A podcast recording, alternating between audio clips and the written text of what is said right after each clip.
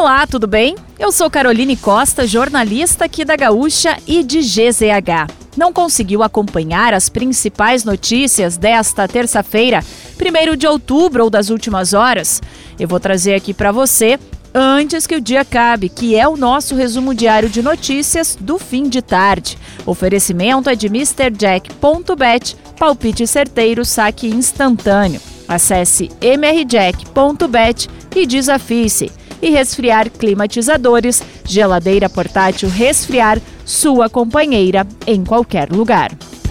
Jair Bolsonaro se pronunciou na tarde de hoje pela primeira vez desde o resultado das eleições de domingo. Em dois minutos, ele agradeceu aos 58 milhões de votos recebidos na disputa contra Luiz Inácio Lula da Silva e citou as manifestações de seus apoiadores, que trancam estradas nos últimos dias.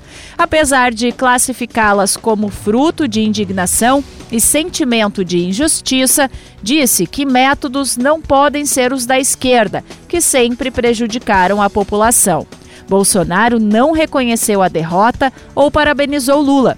O ministro-chefe da Casa Civil, Ciro Nogueira, foi o encarregado de falar que iniciará a transição. O Ministério Público Federal no Rio Grande do Sul acionou hoje a Polícia Rodoviária Federal para explicar as ações que estão sendo realizadas para parar os protestos em estradas no estado. O órgão solicitou informações sobre todas as medidas empreendidas para promover o desbloqueio de vias e pediu a identificação dos veículos utilizados nos bloqueios, a fim de futura responsabilização civil e criminal. Durante a manhã, a Polícia Rodoviária Federal dispersou os manifestantes do bloqueio nas estradas com uso de bombas de gás lacrimogênio após tentativa frustrada de negociação nos dois sentidos da BR-116, na altura do quilômetro 240, em Novo Hamburgo. Manifestação de bolsonaristas junto às distribuidoras de combustíveis gerou apreensão e desabastecimento em postos de combustíveis de Porto Alegre. Ao longo da manhã, filas e falta de produto foram registradas em estabelecimentos da capital. Com a ajuda da Brigada Militar, caminhões deixaram distribuidor em Canoas e parte de postos foram reabastecidos no Rio Grande do Sul. Mais de uma dezena de caminhões utilizaram o acesso secundário para deixar o local carregados com diesel ou gasolina. A Organização Mundial da Saúde divulgou um comunicado que mantém o nível de alerta sanitário máximo para a varíola dos macacos. O Comitê de Emergências da organização avaliou que os motivos de preocupação permanecem, principalmente devido a novos contágios em alguns países, apesar de uma queda de casos acentuada na Europa e nas Américas.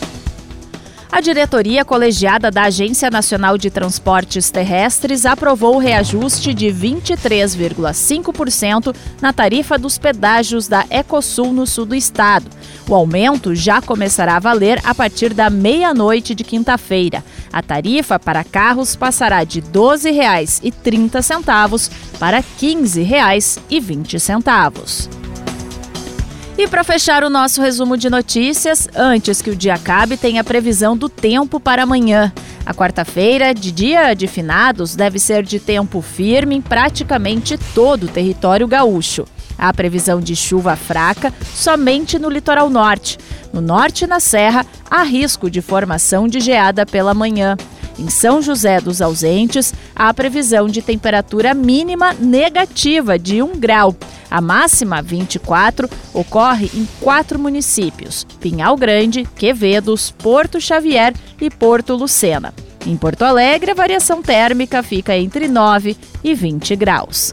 Se quiser saber mais sobre algum desses assuntos e muitos outros, além dos nossos colunistas, áudios, vídeos, é só acessar gzh.com.br ou o aplicativo de GZH. Amanhã a gente volta aqui antes que o dia acabe. Até lá!